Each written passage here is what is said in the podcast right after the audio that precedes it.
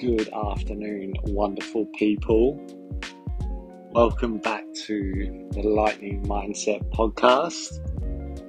How is everyone's weekend been? I hope it has been a very good one for you, wherever you are in the world.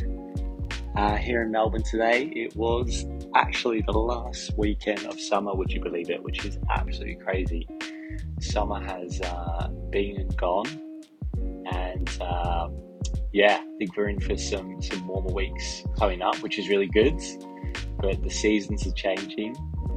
Um, time for time for some pattern recognition, and yeah, what is going to happen in terms of autumn? What seeds are going to be planted? What's going to pop out at the other end when spring kicks in again? Something to think about. Uh, but yeah, welcome back to today's episode.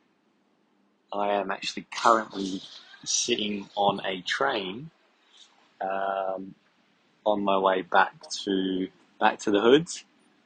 Um, just waiting at Frankston Station here. It has been an absolutely epic day this morning. Um, had an absolute monster of a run today.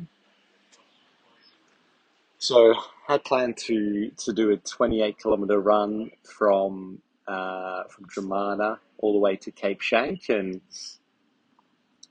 yeah, was you know really keen to do that. So I came down to Mum's place on Saturday, and yeah, stayed the night there, and ended up choosing to do a longer run than the 28k. So I actually did uh, all up, I think it was about 55 kilometers today, this morning, um, starting from from Cape Schanck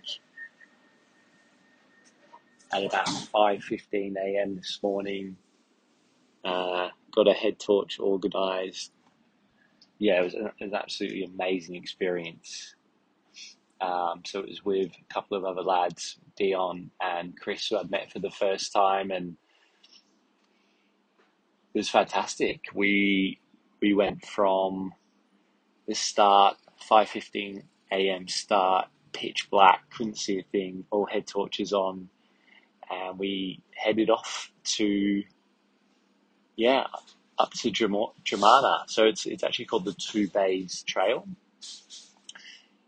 and we started from Cape Schanck, and yeah, I think about two two to five k's in, we we saw some absolutely massive kangaroos. There was one that was at least like seven foot, um, and you could just kind of see him. He stood out like a sore thumb, you know, with the head with the headlamps on. So that was amazing, and yeah, loads of hills and twigs and trees, and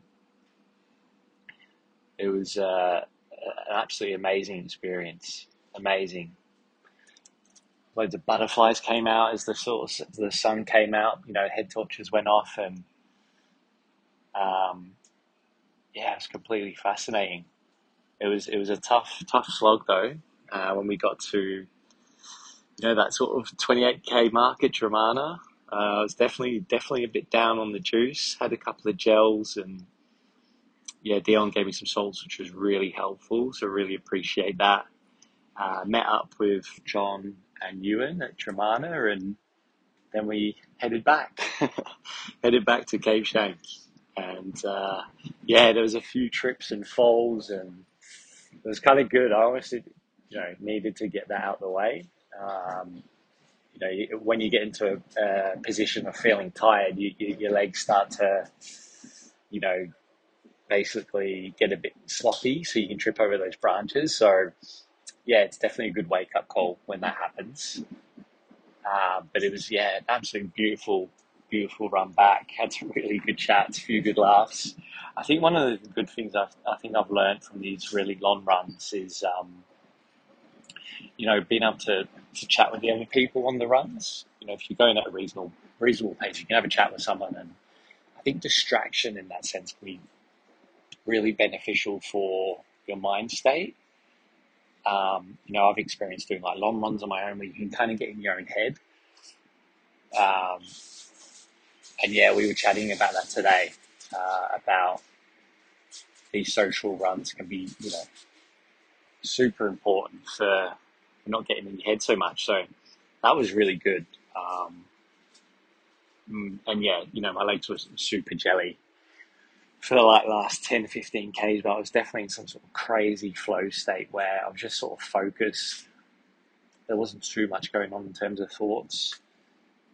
Um, it was just more sort of knowing that I needed to get to the other end because the car was there. so, yeah, just had to keep sort of plugging away. Uh, Ewan sort of took off for the last, I guess, 10 to 15, and then uh, Dion, myself, and John, we sort of held back a bit and, and took our time a little bit more. But yeah, we came across a snake as well on the way. Uh, there was loads of like other hikers and stuff too. Uh, I think it was a tiger snake we sort of saw. So that was definitely a good little uh, little wake up there. Um, I think what I learned from today was I got most of my nutrition down pat. Like it definitely got me through, but definitely could have done with some more water, maybe another gel um, maybe some salts as well to carry next time. Um, I think that's, that's definitely something I can look at. And probably a hat as well. I think that would be good too, because as the sun came up, it did start to get really warm, and yeah, the views were absolutely amazing. Um, coming back because we couldn't actually see him on the way out because it was so dark, but coming back the beach, just looking at that was just so refreshing on the mind. Um, and yeah, I would love to would love to do it again. If you've ever done if you've never done trail run, running, I'd definitely recommend it. It's almost like an adventure, whereas you know if you're running on the road or a path, you kind of you kind of just staying at the same sort of level, which is good too. But with the sort of in the bush run, you kind of every step is a new sort of like trip, literally. um, so it, it's a great way to kind of improve your training and that sort of thing as well. And and uh, yeah, it was the furthest I've run, 55 Ks in one stint, five hours and 46 minutes. Um, you know, thought about doing 100 Ks this year and yeah, even just getting my mind across that is, uh, is, is, something to, you know, to, to look at. Um, and I think the last thing I mentioned is what I've realized is that you can actually get into such a crazy space in your mind if you push through some of the little hurdles that you have, and that could be it could be on a run, it could be speaking in front of people, it could be trying a new hobby or something. If you can actually just get through that first initial hurdle, you get into this whole other new light, and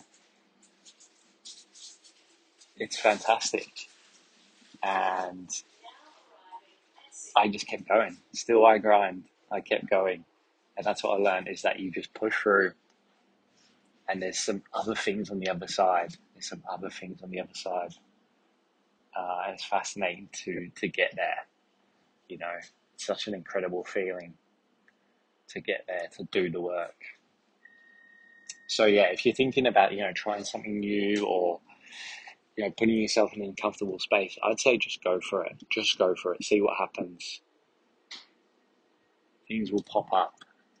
You'll see different sides of yourself. You know, you kind of find out who you are in those moments when it's least uncomfortable. And they're the ones that you want to find. Because, you know, it's easy when things are good and things are, you know, you want to find out who you are when things are not going good. That's what you want to tap into because that's the, that's the hard stuff right there. You want to get into that